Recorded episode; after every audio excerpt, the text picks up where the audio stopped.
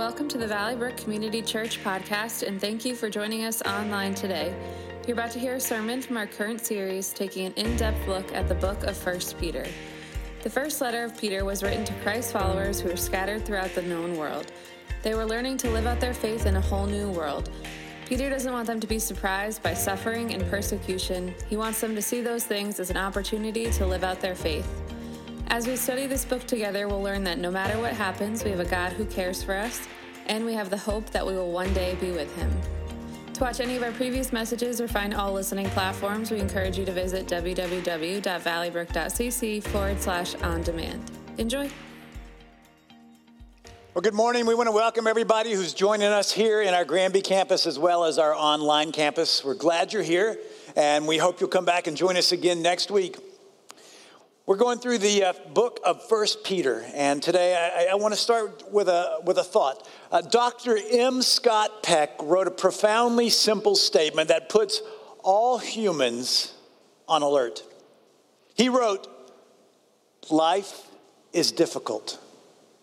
You know, it's so true and it's so universal for, for all of us. We experience uh, the difficulty of life. But for followers of Jesus, we have to recognize that there are two kinds of difficulties. First, there's the difficulty because you're a human being, and all human beings None, uh, uh, all of us experience difficulties. There may be health difficulties, there may be relationship difficulties, there may be children difficulties, money difficulties, job difficulties, and a myriad of other kinds of difficulties that all humans experience.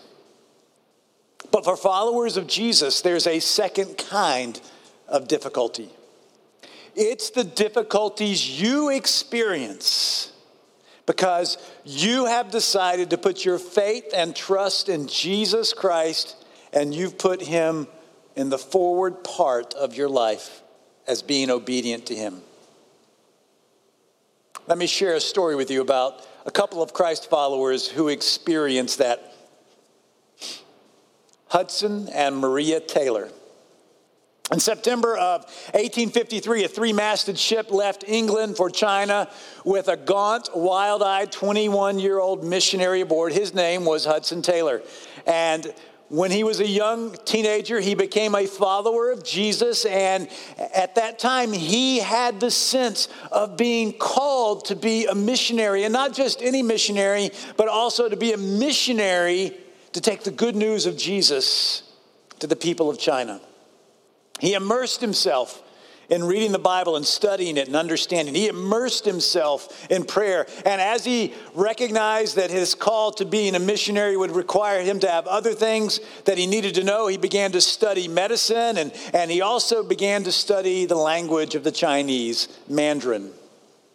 When he, when he arrived in China, he soon made a very radical decision to live among the people of China. And to do so, he decided to wear the simple clothes of a Chinese teacher rather than as a, uh, the clothes of an Englishman. And he decided to grow a pigtail like all Chinese men wore at that time. Now, this decision actually brought a lot of criticism and shock from some of his fellow Western missionaries, but it opened doors to the people of China, opened doors to their hearts and minds. Now, it was written that Taylor, for his part, was not happy with how missionaries in that part of China were living, and he believed that they were very worldly because they spent too much time with English businessmen and diplomats who actually needed their services as translators. So instead, Taylor wanted to take the Christian faith not along the coast of China, but into the interior of the country. So within months of arriving, and with the native language still being a bit of a challenge, he set off for the interior of the country. In 1857, when his mission agency could no longer pay him, he did not go back to England. Instead, he resigned and he became an independent missionary. Pouring himself into his work, his small church in inland China grew to 21 people. But in 1861, he became seriously ill, and that illness forced him to return to England to recover. But while he was there, he was still active. He began to work on a new translation of the Bible into Mandarin. He recruited more missionaries to go back to interior China but he also battled his own emotional health. He was racked with doubt. He worried about sending men and women as missionaries into the unprotected parts of China. But at the same time, he despaired for the millions of Chinese people who were dying without the hope of the gospel. In 1865, he wrote in his diary For two or three months, I had such intense inner conflict, I thought I would lose my mind. And during that time, a friend invited him to come out to the southern coast of England, to Brighton, for a break, for a time of renewal. And it was there, he writes, that he was walking along the beach and the gloom, the depression that he was experiencing began to lift. And this is what he wrote There the Lord conquered my unbelief. And I surrendered myself again to God for this service. I told him that all responsibility as to the issues and the consequences of my life and my ministry must rest with him, and that as a servant, it was mine to obey him and to follow him. After this decision, Taylor founded a new mission. He called it the China Inland Mission. And within a year of that breakthrough, Taylor and his wife Maria and their four children and 16 young missionaries sailed from London to join five other missionaries already there working in China under Taylor's direction. As he continued to share the gospel in China, he continued to pray for more missionaries, and, and hundreds came, both men and women. And this was no easy decision for these young men and women to join the China Inland Mission, because in doing so, it meant that you accepted the basic founding principles that Taylor had accepted all along in his mission work. He decided that there would be no guaranteed salaries, and they could not make appeals for funds, and they would simply have to trust God to supply for their needs. Furthermore, these missionaries would adopt the Chinese dress, that they would give up their Western clothes, and they would press the gospel further and further into the interior of China. And they came. Now, Taylor's grueling work pace, both in China and abroad, was carried on despite his poor health and his bouts with depression. In 1900, it became too much, and he had a complete physical and mental breakdown. The personal cost of his vision and his sense of calling was high on him and also on his family as well. His wife, Maria, died at the age of 33, and four of their eight children died before they reached the age of 10.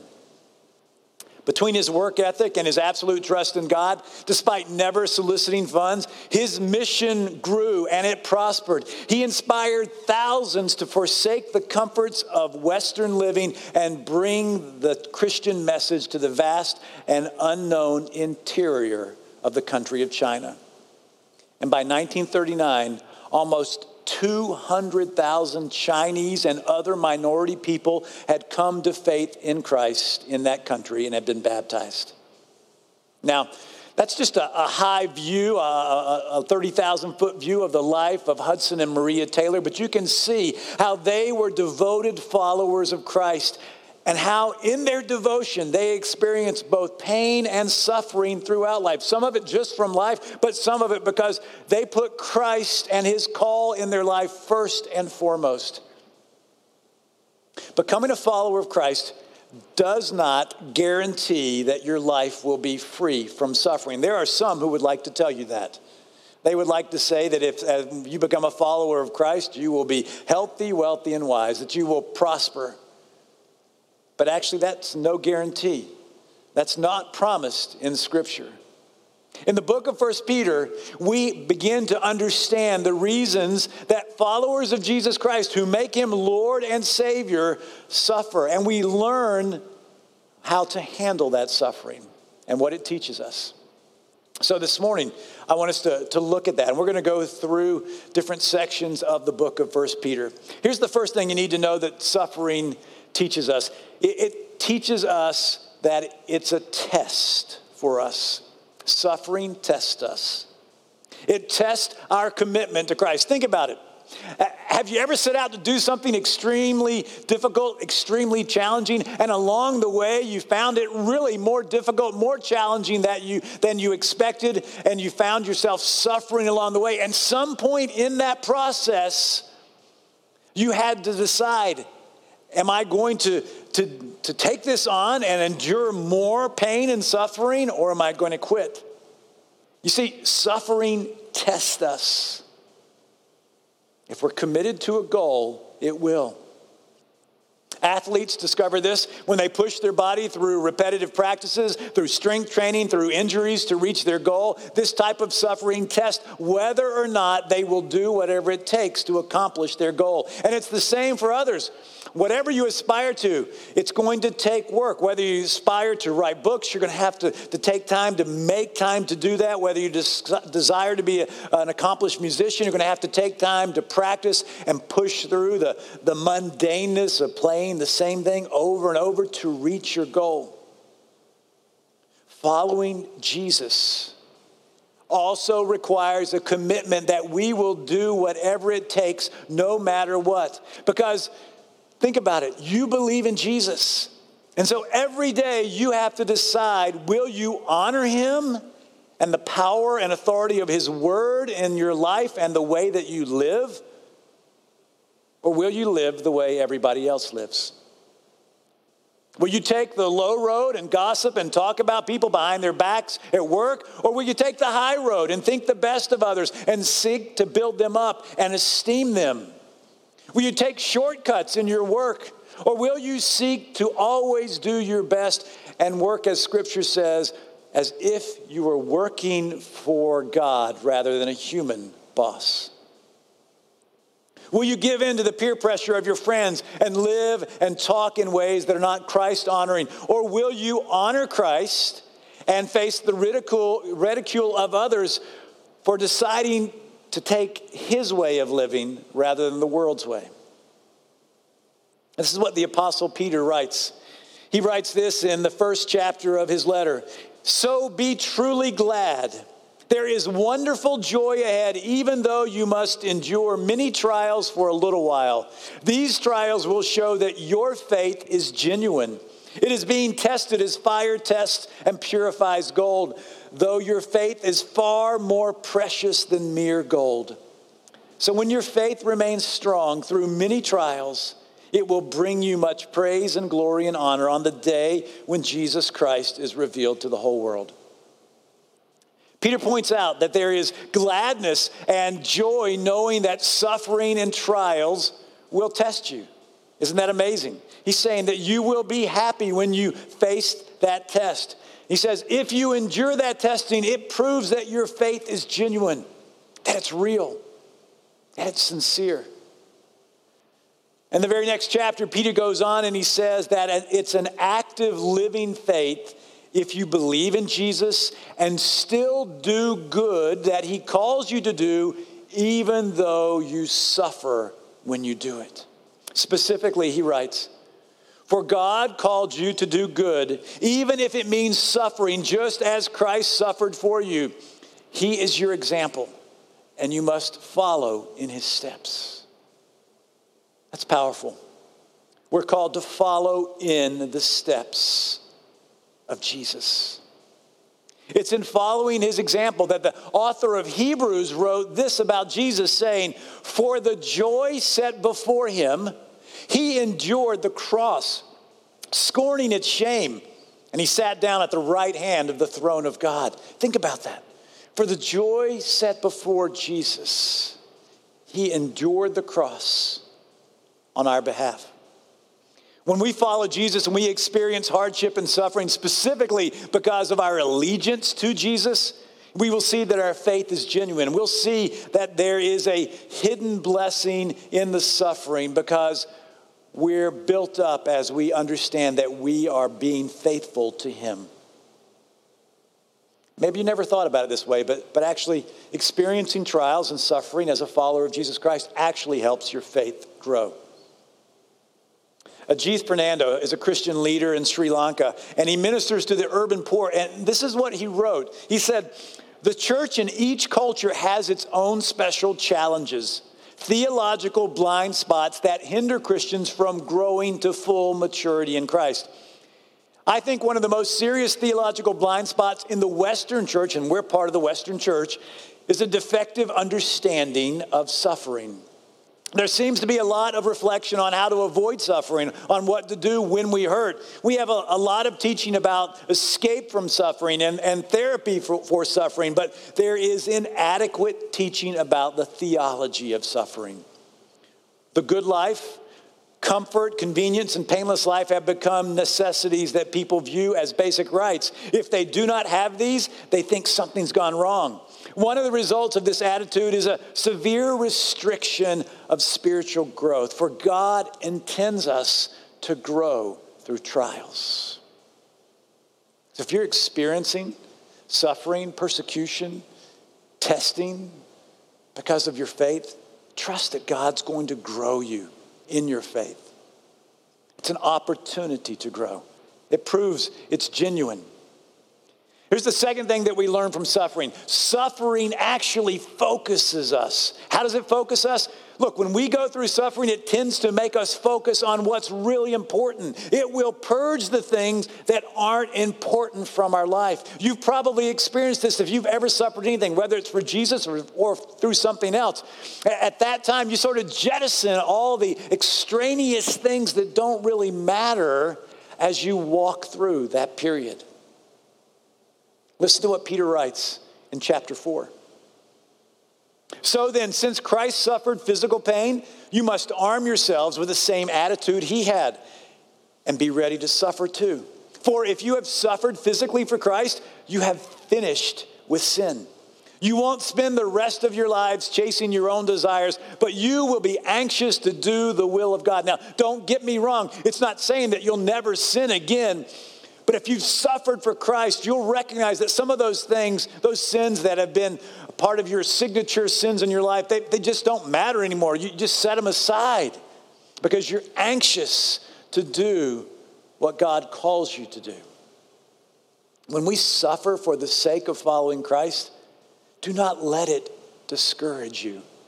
Let it encourage you to double down and follow Jesus even stronger. Choosing uh, to live our lives for the glory of God and embracing the values of the kingdom of God is going to put us in conflict with the ways of the world. But don't be discouraged by that conflict because the goal of our lives should not be to do what everyone else is doing. The goal of our lives should be to live for the glory of God. Now, you may be laughed at, you may be ridiculed, but what's more important, the praise of people or the praise of God? Jesus said this in his famous Sermon on the Mount. Blessed are those who are persecuted because of righteousness, for theirs is the kingdom of heaven. And then he went on Blessed are you when people insult you, persecute you, and falsely say all kinds of evil against you because of me. Because of me. You're experiencing suffering or persecution because of Jesus, that's okay. But we have to decide will we live for Christ or will we live for the pleasures of this world? Let suffering for the name of Jesus focus you on what's really important. Here's the third thing suffering teaches us suffering unites us. And I'm going to explain how. Suffering for Christ draws us closer to Him, and it also unites us with other followers of Christ. In chapter 4, Peter writes these things Dear friends, don't be surprised at the fiery trail, trials you are going through, as if something strange were happening to you. Instead, be glad, for these trials make you partners with Christ in his suffering, so that you will have the wonderful joy of seeing his glory when it is revealed in all the world. If you are insulted because you bear the name of Christ, you will be blessed for the glorious Spirit of God rests upon you. If you suffer, however, it must not be for murder, stealing, making trouble, or praying, prying into others' people's affairs, but it is no shame to suffer for being a Christian. Praise God for the privilege of being called by his name. When we suffer for Christ, it draws us closer to him. We get a glimpse into what he endured for us. We understand his suffering at a deeper level. Now, in those verses, Peter makes an important distinction. In verse 15, I'll read it again. He says this If you suffer, however, it must not be for murder, stealing, making trouble, or prying into other people's affairs. What's he saying? He, he's saying, listen, that, that doing sinful things like murder or stealing is not suffering for your faith. You're sinning, and you need to be held accountable for that. But then he mentions some other things that, that really aren't sinful. He says, specifically, making trouble or prying into other people's affairs. If you do these things and it causes you difficulty in your life, that's not suffering for Jesus. That's paying the consequences for your poor choices. And there's an application here that we all need to be aware of. For Christians, Jesus needs to be front and center in how we live our lives. And if we suffer for that, so be it. To God be the glory. But sometimes, Sometimes we let other things be front and center in our lives.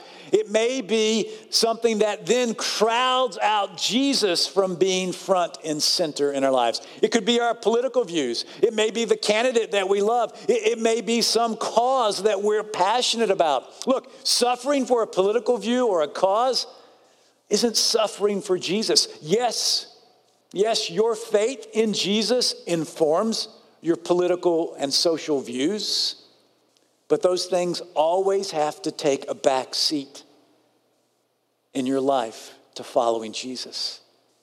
As Peter writes, we must not suffer for the secondary things, but for the primary thing following Jesus and his name being the name by which we are called.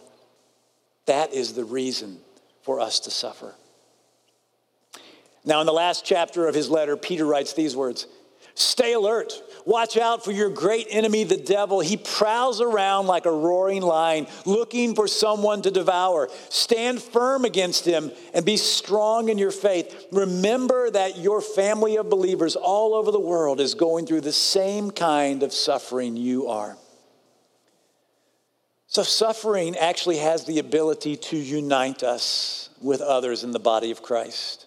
When we suffer for Christ, we know that others have experienced the same thing that we're experiencing or worse. And there's a fellowship in knowing that others have endured what we have endured.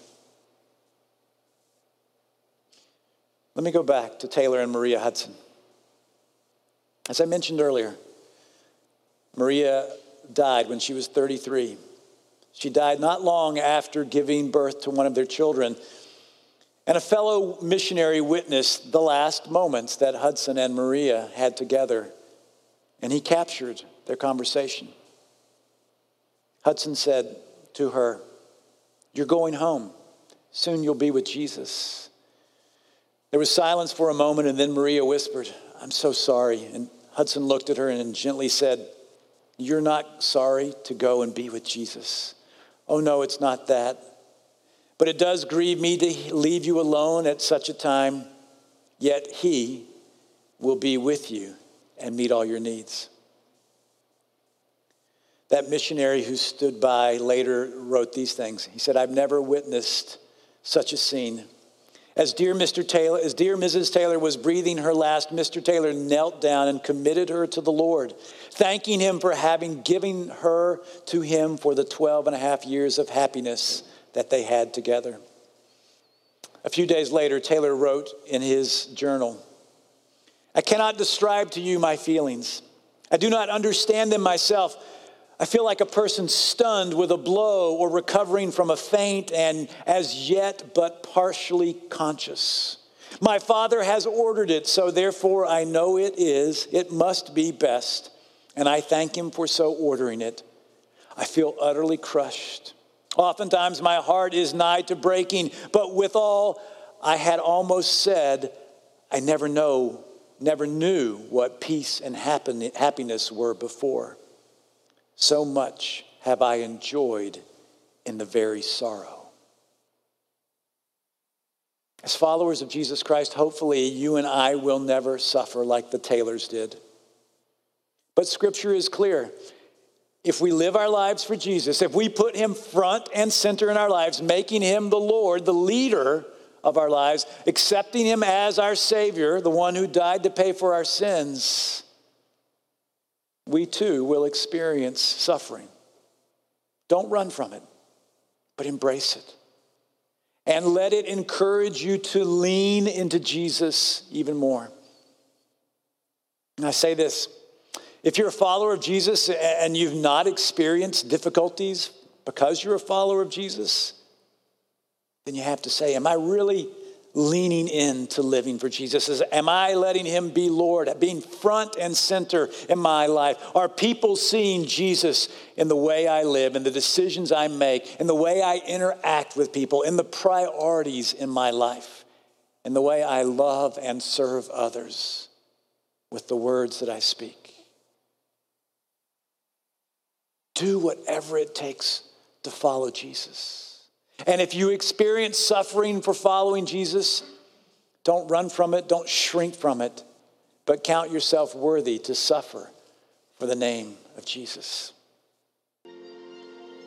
Thank you for listening to our podcast. It is our sincere hope that it has blessed you. For more information, visit our website at www.valleybrook.cc.